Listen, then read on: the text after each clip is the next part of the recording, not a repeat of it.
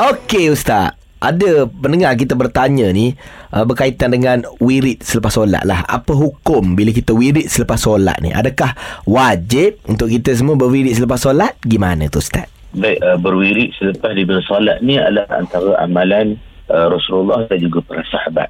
Jadi apa sahabat kata dia boleh tahu maknanya hmm. apa ni sahabat-sahabat Nabi mereka tu dah selesai solat bila mereka mendengar zikir dan wirid mereka yang okay. suaranya diangkat sederhana kan dengan mm-hmm. orang tu ini habis dah solat atau mana perbuatan itu adalah perbuatan sabit dari Rasulullah dan juga para sahabat mm. jadi uh, sebagai contohnya ialah uh, apa ni zikir ya, yang, yang, yang Nabi ajar zikir yang Nabi ajar selepas bersolat mm. kita bagi salam kan mm-hmm. sebut astagfirullah tiga kali astagfirullah astagfirullah astagfirullah mm-hmm. Allahumma anta salam minka salam tabarakta dal jalalul ikram hadis riwayat muslim mm-hmm. kemudian juga Nabi ajar ya uh, antara hak sahabat beritahu Rasulullah setiap kali dia selepas solat benda Nabi tak tinggal ucapannya la ilaha illallah wahdahu la syarikalah lahul mulku wa lahul hamdu wa huwa ala kulli syai'in qadir.